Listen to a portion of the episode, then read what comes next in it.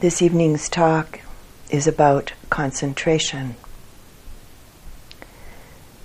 And beginning uh, with a quote from a Tibetan teacher who teaches uh, concentration, B. Alan Wallace. Like a telescope launched into orbit beyond the distortions of the Earth's atmosphere, samatha meditation provides a platform for exploring the deep space of mind.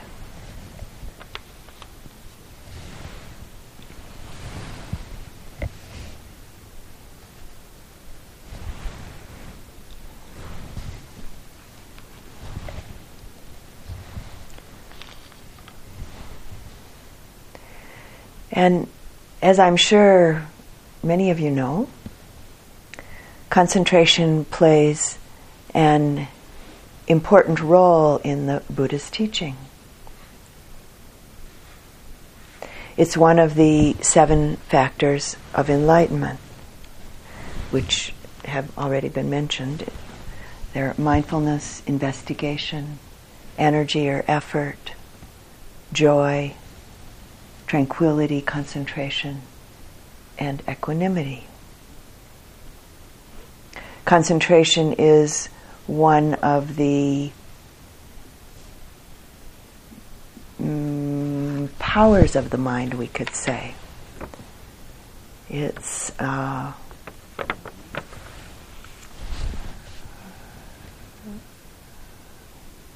one of the five spiritual powers, which, as they mature, um, become the powers of the mind.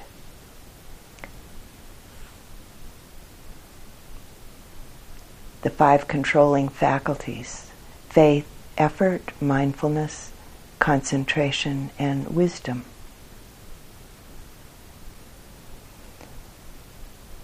The Buddha commented that the practice of samatha, the practice of concentration, and the practice of vipassana,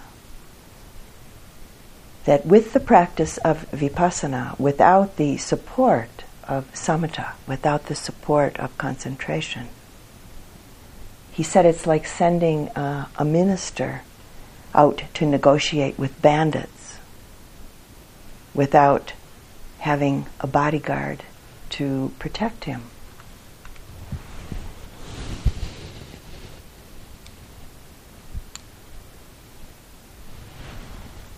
So we'll begin, or go on beginning, uh, this evening's discussion with three Pali words Sila, Samadhi, and Panna. Pali words that translate into English as virtue or ethical behavior, concentration, and wisdom. Over his 45 years of teaching, the Buddha spoke many, many times about these three particular aspects of mind and practice as being the essential and indispensable basis of his own practice virtue, concentration, and wisdom or insight. These three aspects of practice form really the three branches of mental development, of all of the mental development that is essential to all Buddhist practice. The development and the combination of the first two of these qualities, or these capacities of mind and heart, virtue and concentration, are what lead one into vipassana, the deeply penetrative understanding that comes about through the direct meditative experience of the three liberating insights that of anicca, the impermanency of all mental and physical phenomena, dukkha, the essential unsatisfactoriness of all worldly, mental, and physical occurrences, and anatta, the impersonality of all of the material and mental phenomena of existence. These three profound insights are what lead one on to the final liberating insights. In the Buddha's words, as he often, very often did, he starts with a question. And then he goes on to answer his question. And this is from directly from him. If concentration in or samadhi is developed, what profit does it bring? And then the Buddha goes on to respond to his own question. The mind is developed. And again he says, if the mind is developed, what profit does it bring? And then he, re- he says, all lust is abandoned. And then the Buddha says, if insight is developed, what profit does it bring? And he says, wisdom is developed. And then he asks, if wisdom is developed, what profit does it bring? All ignorance is abandoned, he says. And so, concentration, samatha meditation, and vipassana, insight meditation. In particular, alternating sequences are cultivated and developed throughout our practice. And all of this rests on the essential foundation of the gradual process of purification that comes about through the practice and the understanding that blossoms through our exploration of sila virtue, ethical behavior, with its underlying principle of non harming. As the teachings and the practices of, of Sila deepen and as they mature within us, we really come to understand through our own very direct experience what brings happiness, contentment, and ease on a deeper and more profound level and what brings suffering and confusion and what brings dis-ease.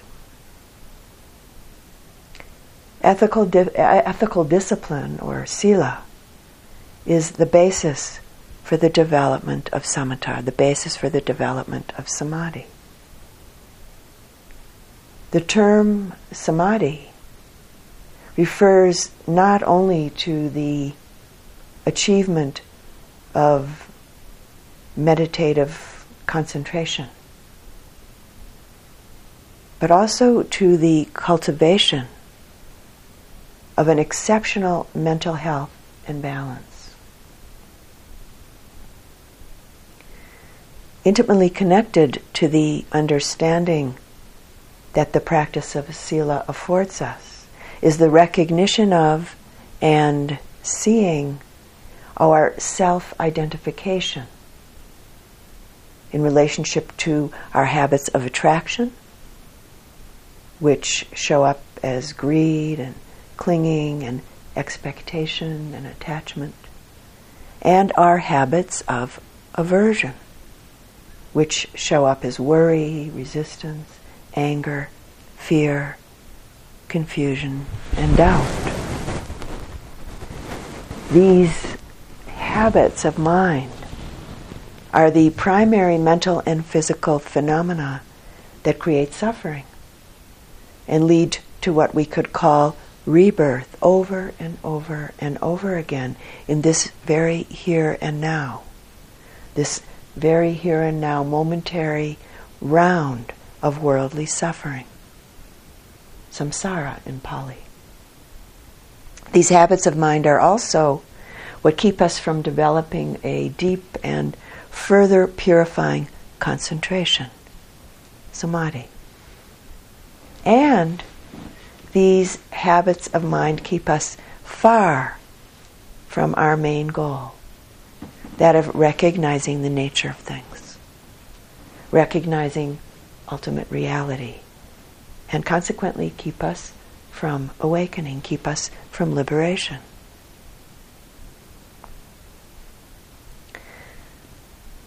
The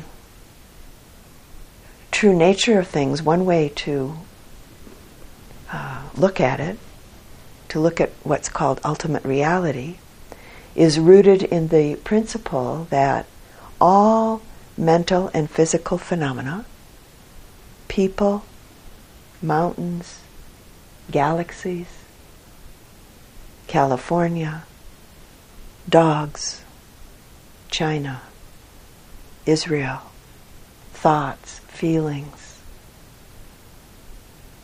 rain, snow, one's aging body, Germany, New York, sunshine, your favorite restaurant, American Airlines,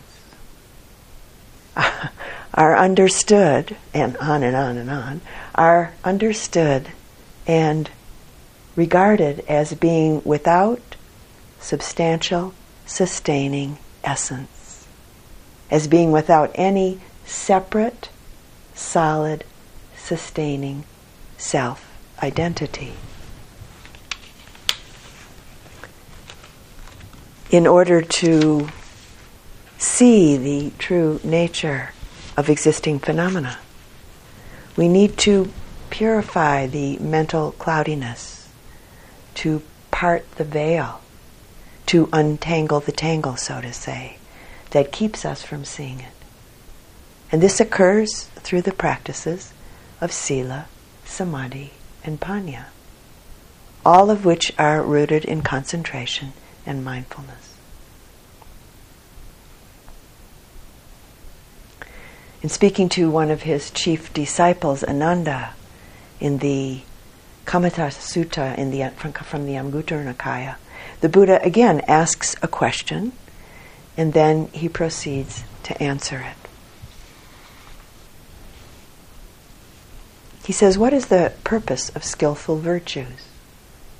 What is their reward? And he goes on. Skillful virtues have freedom from remorse as their purpose, Ananda and freedom from remorse as their reward. Freedom from remorse has joy as its purpose, joy as its reward.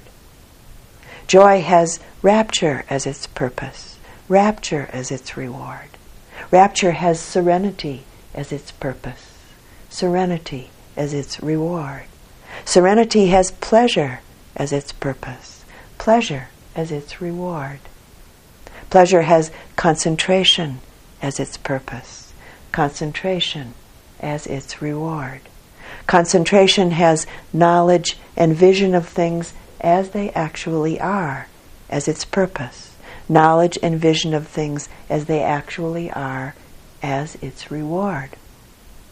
In this way, Ananda, skillful virtues lead step by step to the consummation of arhantship or liberation from suffering.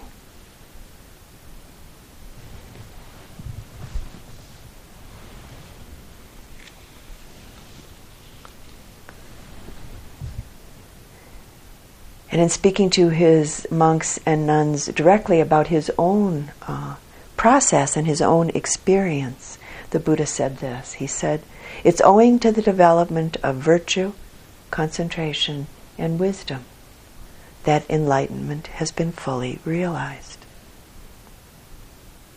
In order to learn how to properly apply these three active forces of purification virtue, concentration, and wisdom, just as the Buddha did, we also need to learn directly from our own experiences and often from some of our more difficult experiences and sometimes also from what we might deem to be our mistakes, as well as learning from our quieter, pleasant, beautiful, and subtler experiences. We could say that the purification of the heart, the purification of the mind, is synonymous with these acts of learning. And so this evening, taking a look at the active force of samatha, the active force of concentration. The unperturbed, peaceful, and lucid state of mind that's attained by the practice and process of strong mental concentration.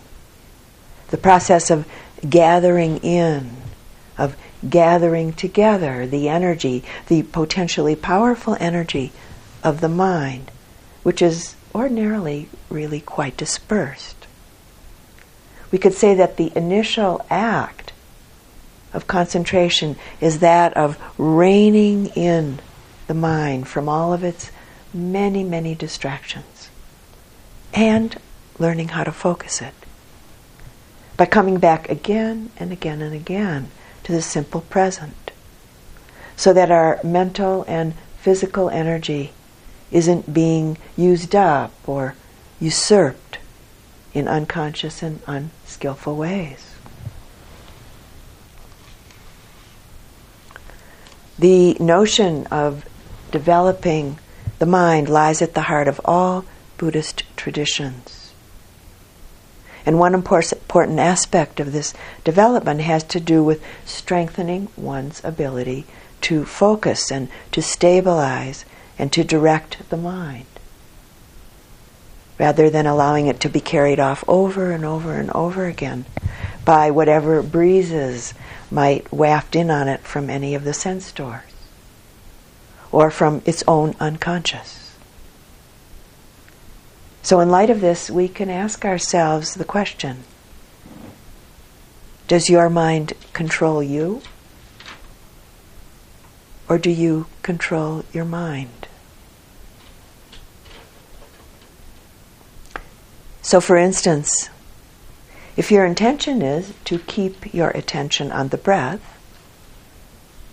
but the mind wanders off just at the very slightest provocation, then your ability to focus the mind isn't yet very well developed.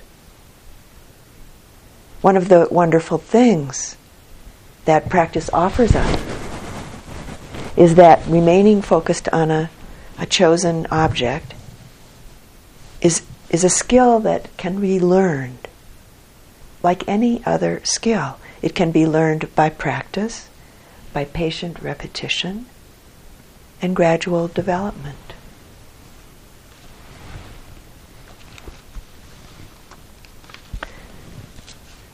The Visuddhimagga the profoundly detailed uh, Buddhist treatise on the process of purification, uses a number of very graphic metaphors to describe the process of this development and the act of concentration. And I'd like to share just a couple of these with you. The bee follows up the scent of a flower then dives toward the flower. First stopping and buzzing above it, getting to know it, we could say, before diving into it and then absorbing into it. So, a metaphor for preliminary, access, and absorption con- concentration. Another metaphor offered by, by the Visuddhimagga that I particularly um, relate to because of my own experience in making pottery is this. A lump of ca- a clay sits on a spinning potter's wheel. Centering the clay, the potter brings both hands directly onto the clay, holding, staying there with a very strong and yet very relaxed, focused attention of mind and body. Staying, sustaining attention and energy. Totally undistracted as the clay becomes centered on the potter's wheel. Then the potter, with a continuing focused attention, with one hand directly on the clay, steadily holding and supporting the clay, the other hand also continuing to sustain contact with the clay, which continues to be the object of attention. This other hand is moving back and forth, up and down, informing the clay at the same time as being informed by it. And a bowl forms.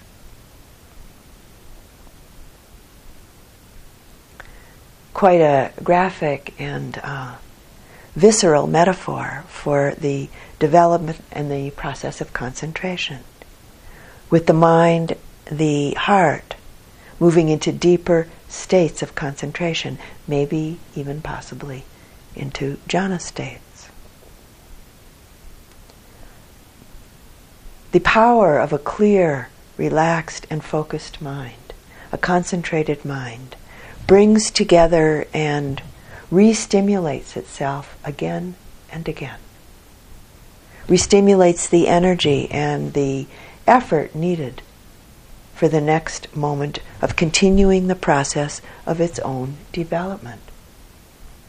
We could say that a concentrated mind feeds itself, strengthening its ability to stay present with the object of attention and not attach itself to other things. It's just where it is pure, clear, and calm. And it's quite an energizing, refreshing, and can often be a beautiful experience.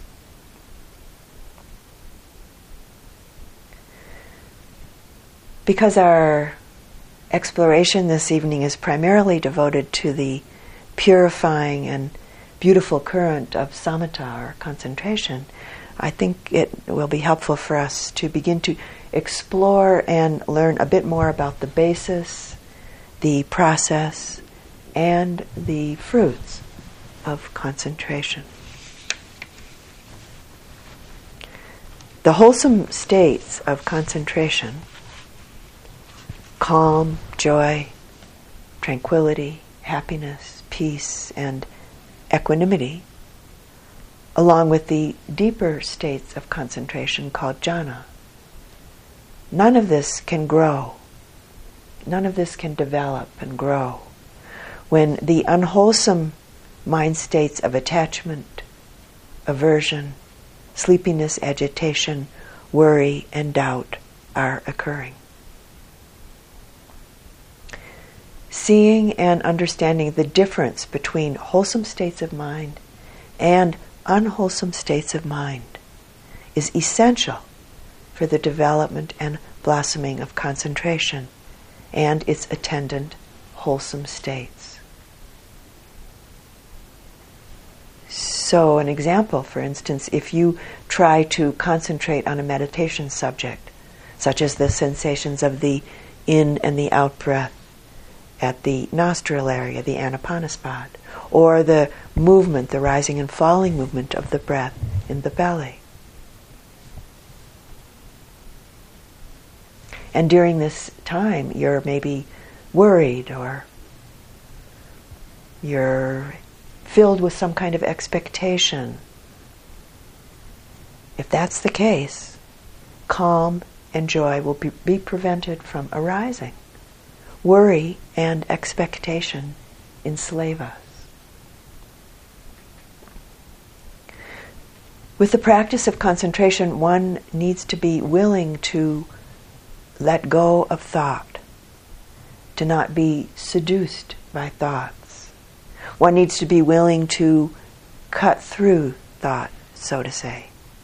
Even thoughts that might seem just so important in the moment. And it's very important to note at this point that this isn't about kicking out thoughts. Kicking out or booting out thought is rooted in an attitude of aversion to thought. What's meant here is rooted in a clarity of intention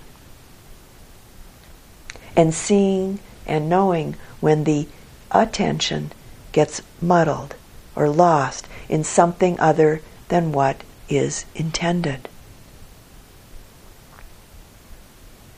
This is really the first and maybe the most important and maybe the most difficult step of the practice of developing concentration. Why? Because the mind can get lost in myriad, many, many mundane and seemingly lofty thoughts and actions, thinking that whatever it is, is very important.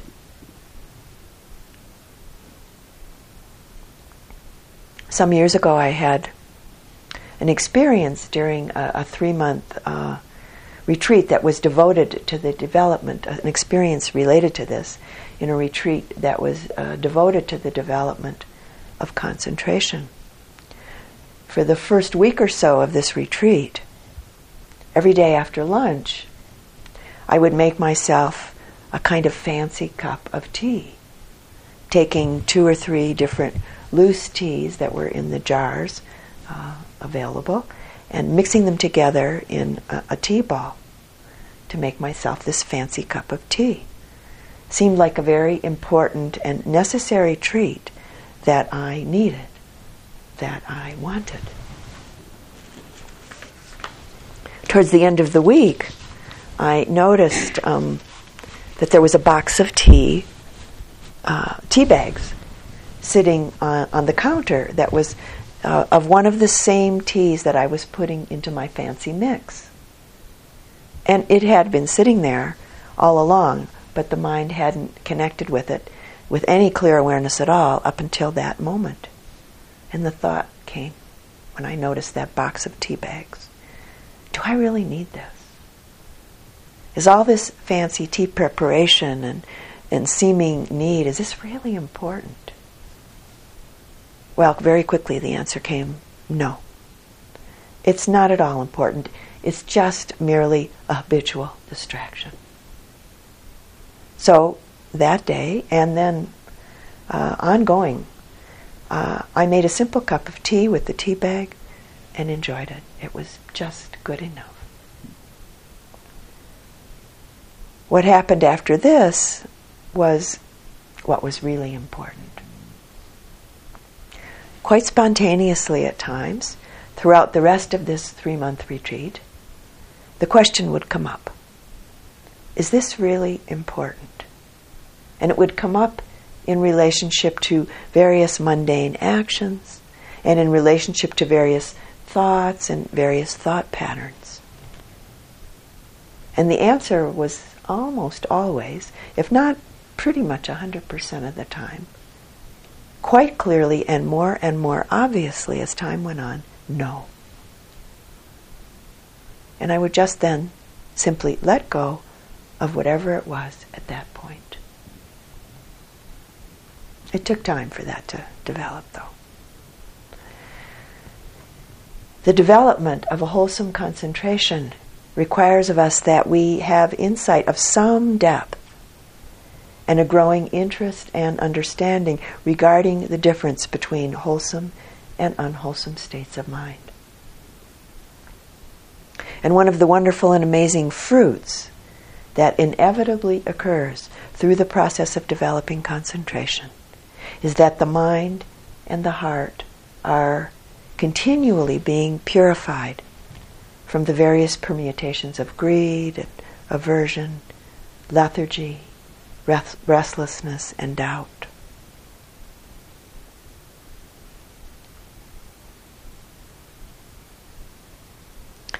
Classically, the development of concentration, as the Buddha speaks about, and also maybe for some people uh, at some point jhana, is described as the purification of the mind. And as I said, the Buddha said, the mind is developed. Samatha, or the development of calm and concentration, seriously weakens all of the hindrances it considerably weakens the unwholesome states of mind. When calm, joy, tranquility, blissful happiness, peace, and whatever degree of equanimity, the fruits of concentration practice, when they manifest, when they clearly manifest to it to, to some degree, the hindrances these unwholesome states of mind are temporarily eliminated. as well as considerably weakened in the long run. Particularly as one's concentration develops and deepens. And even more specifically, if one's mind inclines towards attaining the deeper states of concentration, jhana. So, just taking a bit of a look now at how the different factors of deepening concentration quite specifically address different states of mind and body that hinder the development of concentration and that also very much hinder the unfolding of insight. To begin with, overall calm and the development of a more tranquil body and mind is an antidote to feeling perturbed, obviously. Calm and tranquility free the mind, free the heart from various impurities and inner obstacles, giving the mind a greater penetrative strength. The mental state of initially applying the mind, aiming and applying the attention again and again and again to the object. The Pali word for this is vitakka. With the establishment of the mind on the object, such as the breath, the sensations of the in and out breath at the nostrils, the anapanasati, or the movement of the breath in the belly, this eventually eliminates dullness sleepiness, and stiffness, stiffness of the mind. The sustained application of the mind, a continuous sustained attention on the object, as the breath or metta phrase. This is called vichara in Pali. This eventually eliminates uncertainty, eliminates doubt.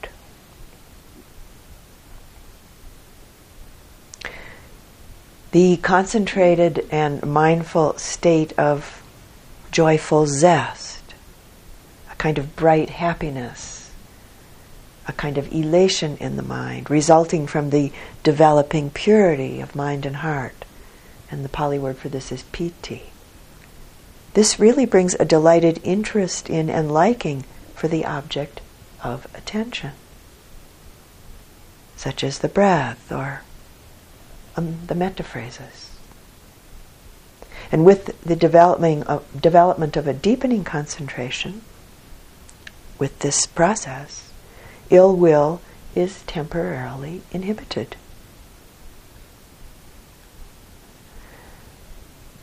With the first and second jhana in a deeply absorbed state of concentration, there's much delight and liking of the object of attention, which is one aspect of the direct experience of jhana itself. It's not the breath at that point, it's the direct experience of the jhana itself. And at this point, all forms of ill will are temporarily completely inhibited.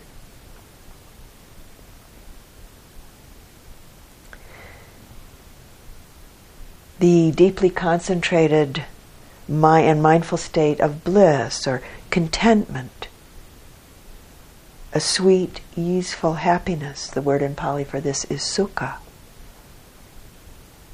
which in its maturity is it's not a pleasant bodily feeling, but a blissful, contented mental feeling.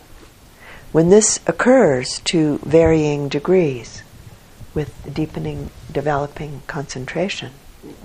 And then, much more profoundly, in the third jhana, restlessness, agitation, regret, and worry are completely temporarily eliminated or inhibited.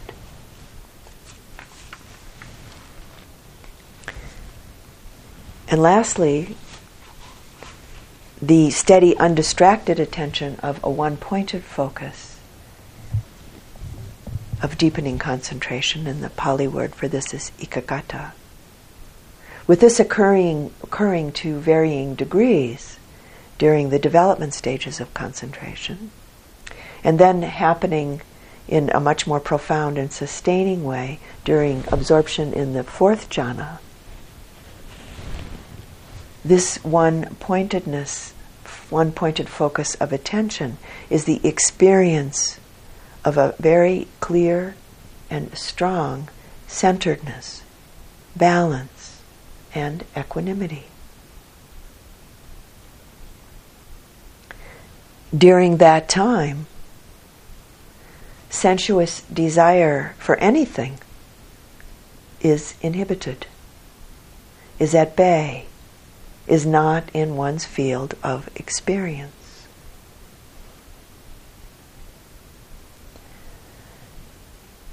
As samadhi or concentration develops and moves along in the states that corrupt the natural purity,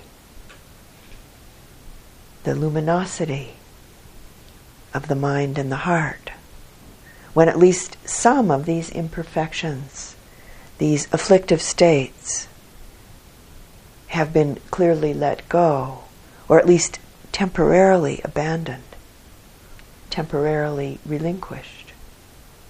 At that time, one really truly knows and gains a much fuller and deeper confidence in and connection to one's own practice.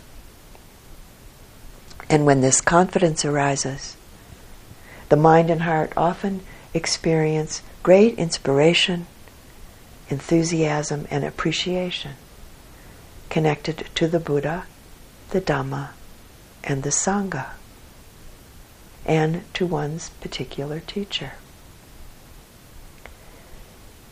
As awakening beings, when we begin to directly experience and know ourselves as purified of unwholesome states, when we begin to directly experience and know ourselves as partially liberated from them.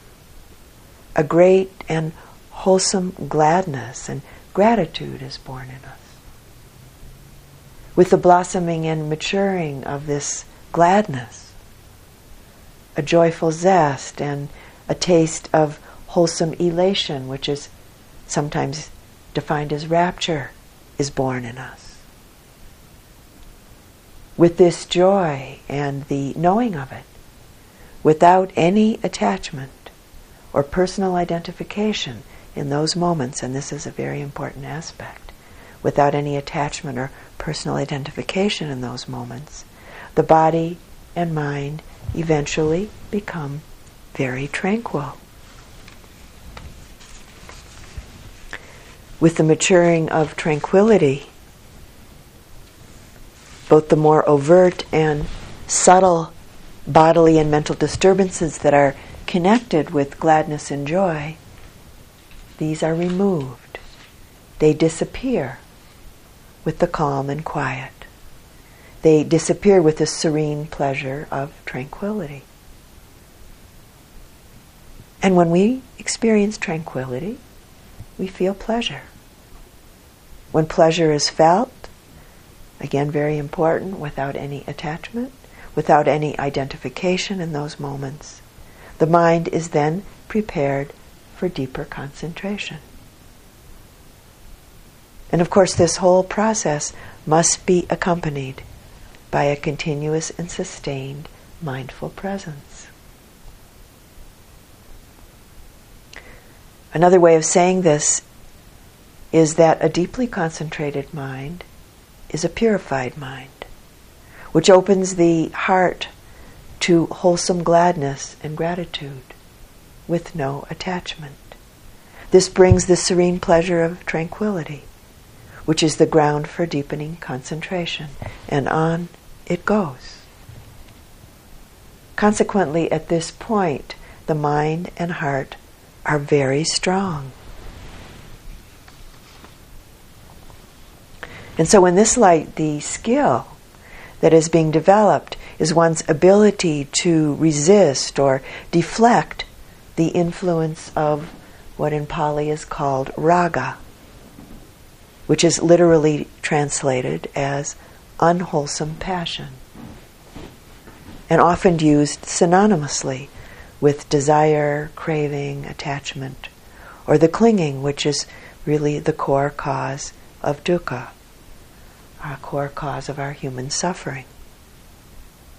At the time of the Buddha, an analogy that was often used regarding this aspect of the development of the mind was the effectiveness of a well thatched roof. That the, the effectiveness of a well thatched roof lies in its ability to deflect moisture and protect the contents of the house from getting soaked. With the analogy being that a well developed mind will be aware of an unwholesome thought or be aware of an unwholesome emotion that has arisen and will be aware of a provocative sense door input but won't allow will but will allow these to just simply roll off the mind and not penetrate into the immediately following mind moments to drench the mind with clinging or aversion.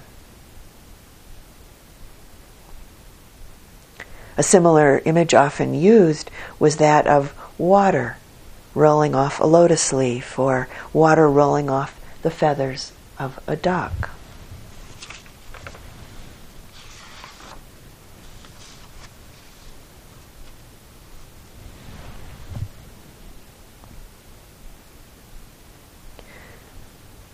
The nature of concentration is threefold. In other words, there are three types or three levels of concentration that can develop to serve our insight practice. The first of these is what is called khanika samadhi momentary concentration.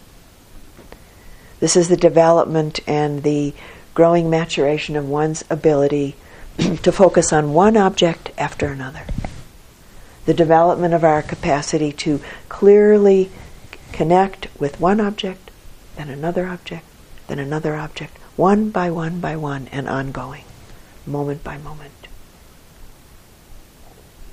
The cultivation of one's capacity for momentary concentration is essential for vipassana practice, for insight practice. The second type or level of concentration is called upachara samadhi. It's translated as access concentration or neighborhood concentration.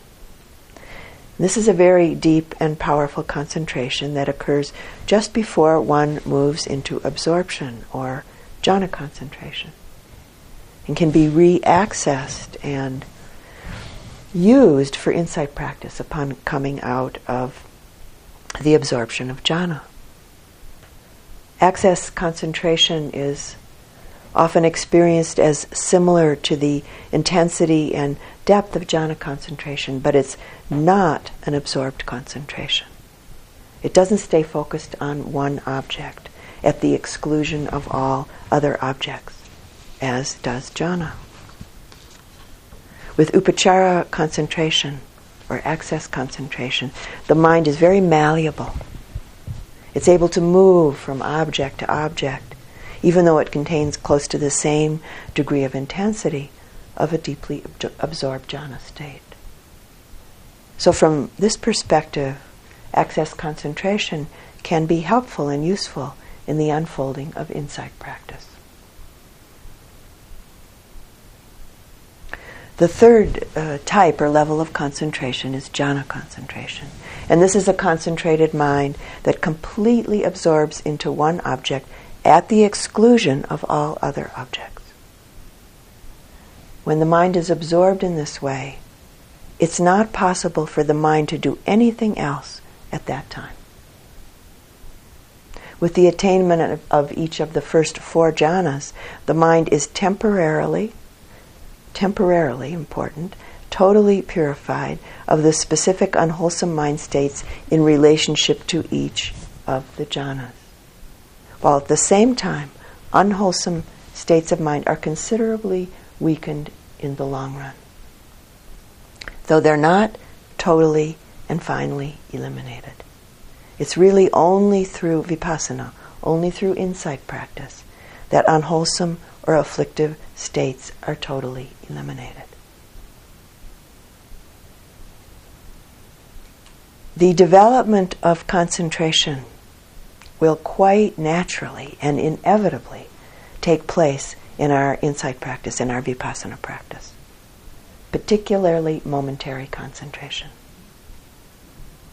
Especially when we begin to meet all of the various body mind phenomena with less and less clinging, less and less attachment and identification, but rather with an interested, open hearted, investigative attitude.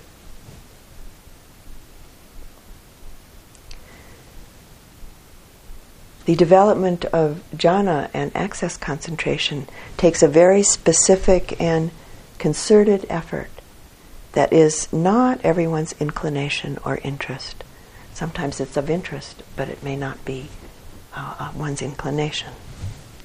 And it's not absolutely necessary for a potentially liberating vipassana, potentially liberating insight practice to unfold. The achievement of jhana concentration may require many months. It usually does, almost always require many, many months, and often many years of practice, of single pointed practice. Meditating for many hours every day. And it may seem quite impractical for some people to do this people feel, feel, who's got the time for that? For some, for others, it seems worthwhile. It seems worthwhile and maybe possible in moving toward towards what discovers or what uh, what discoveries lie in wait for us when we apply the telescope, so to say, of samatha to explore the deep space of the mind.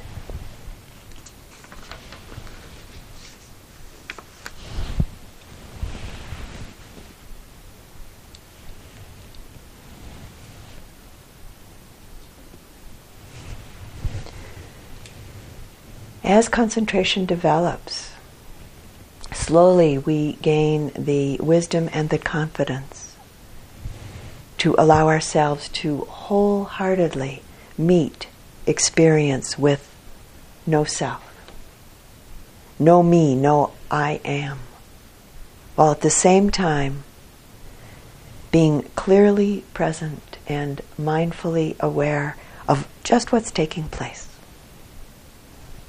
but with no pondering no commentary, no thinking about what's occurring, and not making something out of the experience, but rather receiving, sensing, seeing, and knowing experience just as it is.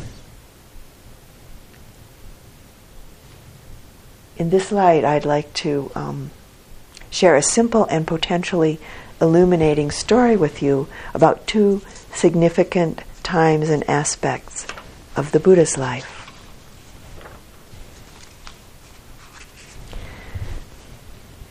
After six years of engaging in extreme ascetic practices and finding that, in fact, they weren't bringing the liberation of heart and mind that he was seeking, it said that the bodhisattva, Bodhi, I'll translate that word. Uh, some people may not know what it means.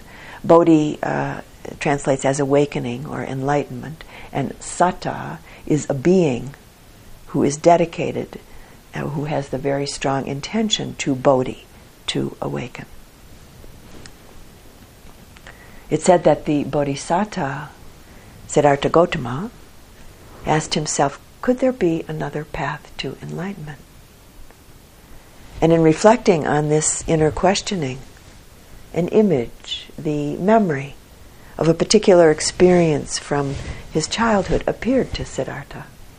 And he remembered a particular spring day when he was a boy of six. That morning, his father had taken him to the spring plowing festival, a time every year when the men of the community, rich and poor alike, came together for a day of plowing up the earth, an annual ritual making the beginning of spring to marking the beginning of the spring planting season, right at this very same time of year that we are in right now. Young Siddhartha quite spontaneously and naturally sat up in the meditation posture comfortably and quietly under a sweet smelling rose apple tree, observing the scene unfolding before him with the very open and alert and unfettered attention that children sometimes give to things. Really, nothing on his mind. In those moments of not wanting or fearing anything, he was aware of the earth breaking open in wave like, even wave like furrows, noticing the heat shimmering up off the freshly opened soil. He was aware of the shining on the sweating faces and the straining bodies of the men and the oxen. And he noticed the flashing and the sparkling of sunlight coming off the bronze harnesses and the dark horns of the oxen. He felt the plodding rhythm of the oxen's hoofs and the cowbells rolling on and on and on amidst the strong, sharp shouts of the men as they worked. He also clearly heard the beautiful sound of birdsong, as well as the shrill cries of the birds as they dove and they pecked and devoured the swarming insects and the grubs and the worms and the broken bodies of the mice left out on the upturned earth. All of this laboring and devouring and struggling and suffering and dying, endlessly going on, beneath and right along with the gaiety, the joy, and the beauty of that spring festival day. All of this entered into young Siddhartha's heart and mind as he sat alone clearly focused and very deeply relaxed under the tree. Open heartedly experiencing the scene that was unfolding before him. And in his mind and heart, finding no resistance, no tension, no inner conflict, nothing to add, and nothing to take away. As he silently sat quite still and secluded from the sensual pleasures and secluded from unwholesome states of mind, taking all of this in without prejudice and without any attachment, and finding himself all alone, he quite spontaneously and naturally attained a very deep state of concentration. It said it was the first jhana through mindfulness of breathing, experiencing a bright, sweet pleasure and joyful happiness that was not born out of desire for or clinging to anything. And in his young mind, a deep, intuitive understanding was born. It was actually like seeds planted in his young mind. As a young man, in the midst of practicing extreme austerities of the body, and then remembering this boyhood experience, the thought occurred to Siddhartha could that be the path to enlightenment? And it said that, following on this memory from his childhood, the bodhisattva became filled with energy and a sureness that this was, in fact, a footstep on the path to liberation.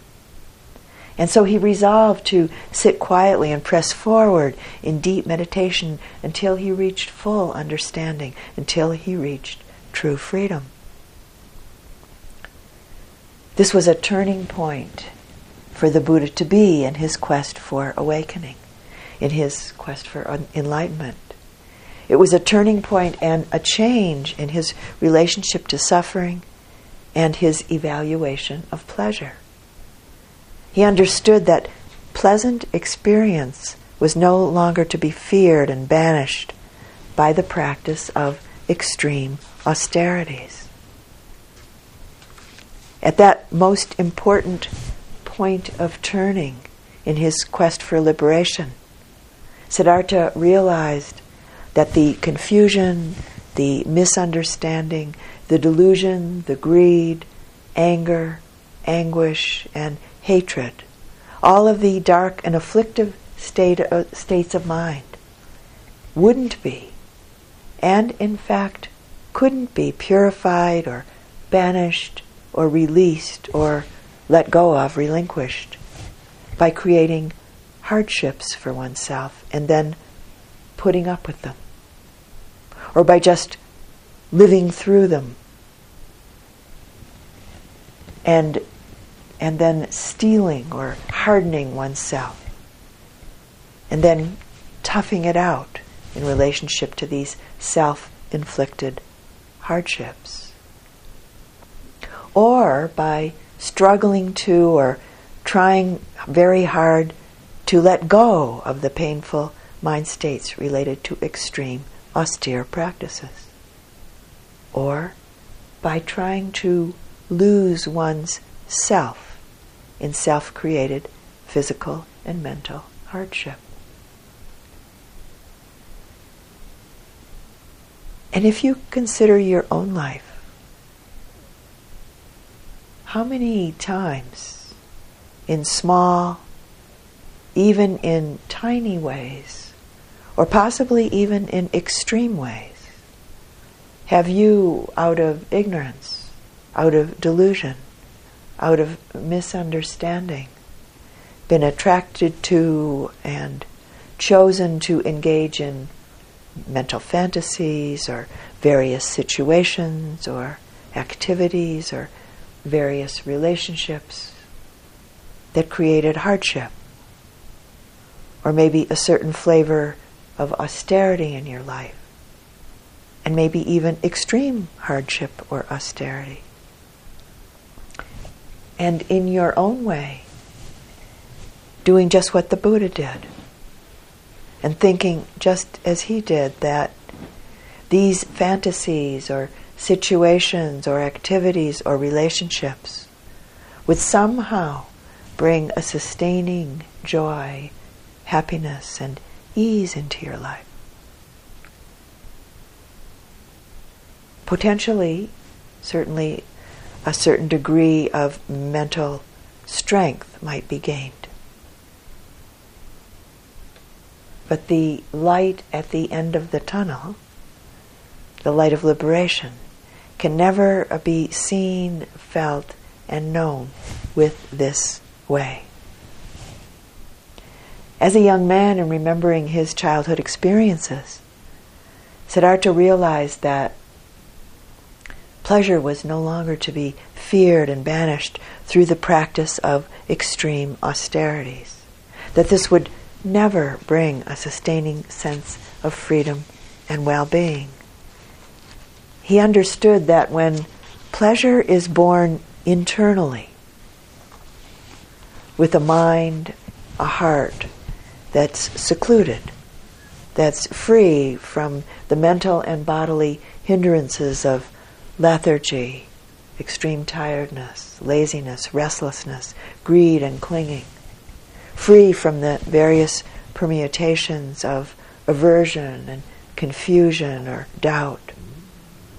He understood that when pleasure is born of seclusion, clear, concentrated, and mindful presence, and detachment, that it's not only okay, but it's that it's a valuable and necessary accompaniment along the path to liberation. And that it in fact points to the sustaining happiness of a heart, of a mind that's no longer run by the energies of greed and clinging and fear and judgment, anger and confusion. That in fact it points to the sustaining happiness and ease of a heart, of a mind that's liberated, that's awakened.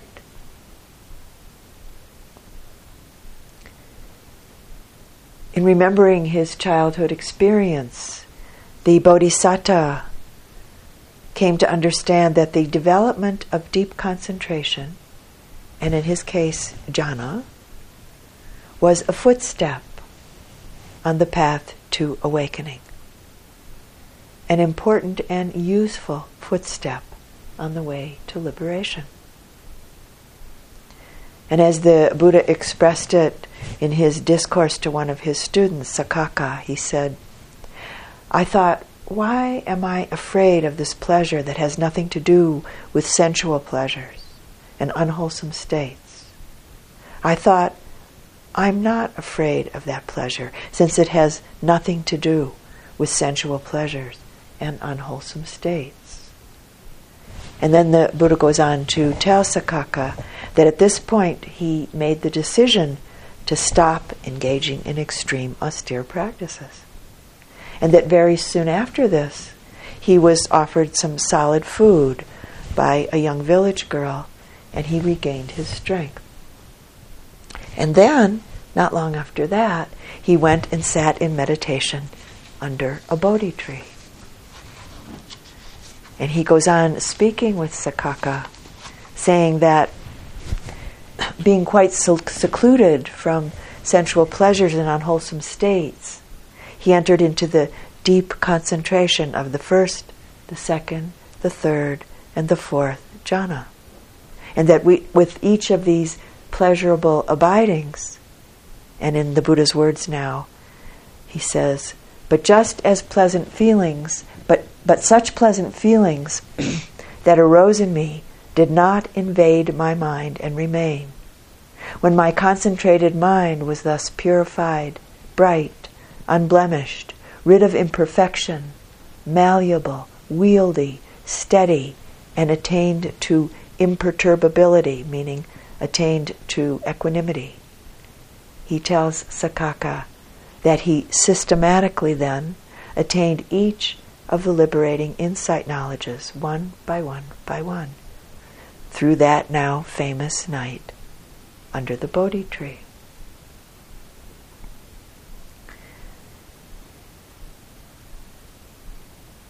As a child, this natural state of an undisturbed, purified mind is something that young Siddhartha wandered into, so to say.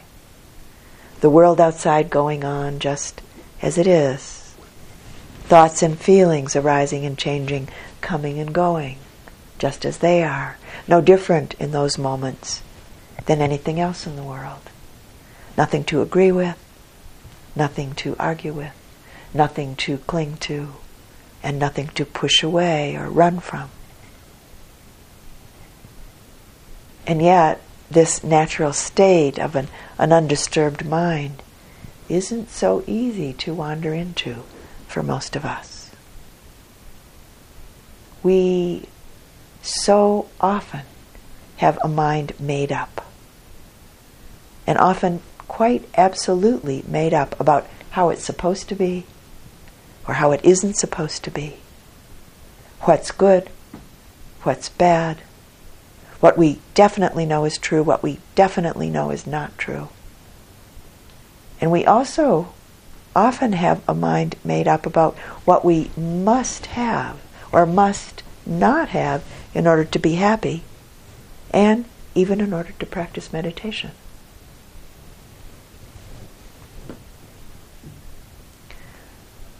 A mind made up, a mind that in fact clings to what it's made up, This is what prevents us from directly, clearly, and honestly meeting the moment that we're in. And it keeps us in conflict, keeps us shut off from the vastness of possibility, keeps us shut off from the possibility of wandering into the natural state of an undisturbed mind. This is essentially the cause of our suffering and what prevents the heart, what prevents the mind from calmly and peacefully connecting directly and clearly with present moment experience, both internal and external experience.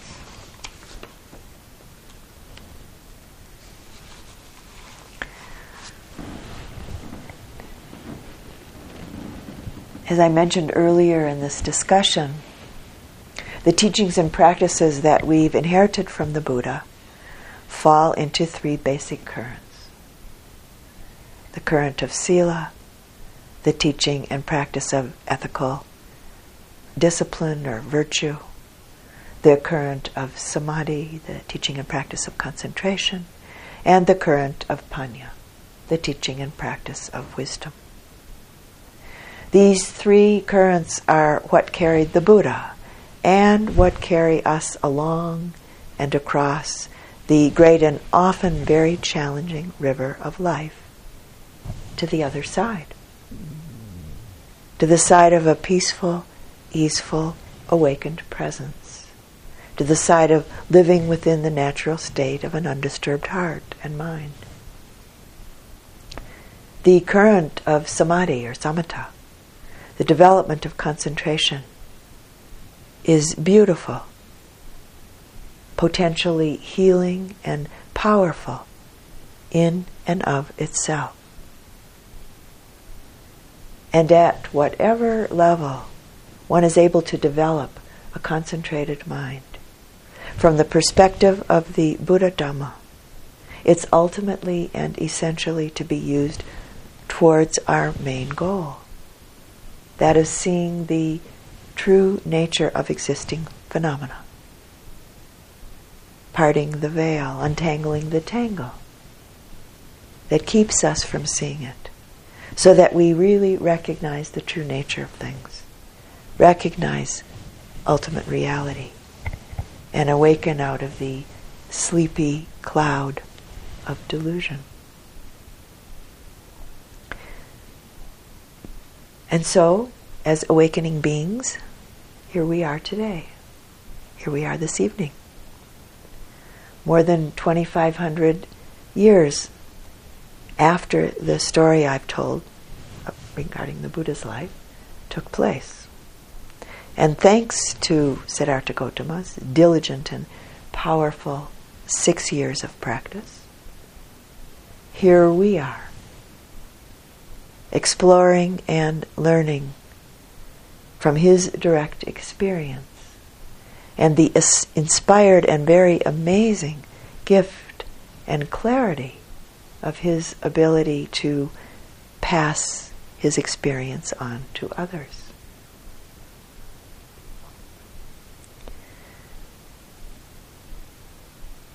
In closing the talk this evening, I'd just like to say that it's essential that you hold your practice in the light of honesty, humility, patience, and a diligent, open hearted interest.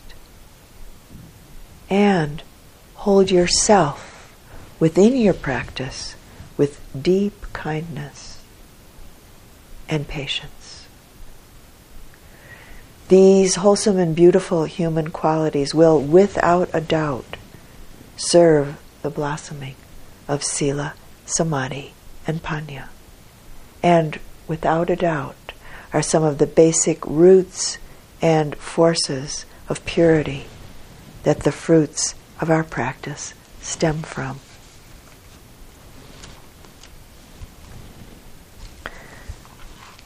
In closing the talk this evening, with a poem from Mary Oliver that speaks to this evening's topic in her quite unique and beautiful way.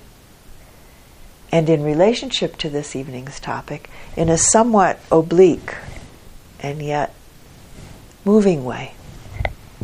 She calls this poem Such Singing in the Wild Branches. And this is the season for it, as I'm sure you've all heard. it was spring, and I finally heard him among the first leaves. Then I saw him clutching the limb in an island of shade with his red brown feathers all trim and neat for the new year. First I stood still and thought of nothing. Then I began to listen. Then I was filled with gladness. And that's when it happened. When I seemed to float, to be myself, a wing or a tree, and I began to understand what the bird was saying and the sands and the glass stopped for a pure white moment, while gravity sprinkled upward like rain. Rising, and in fact, it became difficult to tell just what it was that was singing. It was the thrush, for sure. But it seemed not a single thrush, but himself and all his brothers and sisters, and also the trees around them, as well as the gliding, long tailed clouds in the perfectly blue sky. All, all of them were singing. And yes, of course, yes, so it seemed, so was I. Such soft and solemn and perfect music doesn't last for more than a few moments. It's one of those magical places wise people like to talk about. One of the things they say about it that is true is that once you've been there, you're there forever. Listen, everyone has a chance. Is it spring? Is it morning? Are there trees near you? And does your own soul need comforting? Quick then, open the door and fly on your heavy feet the song may already be drifting away.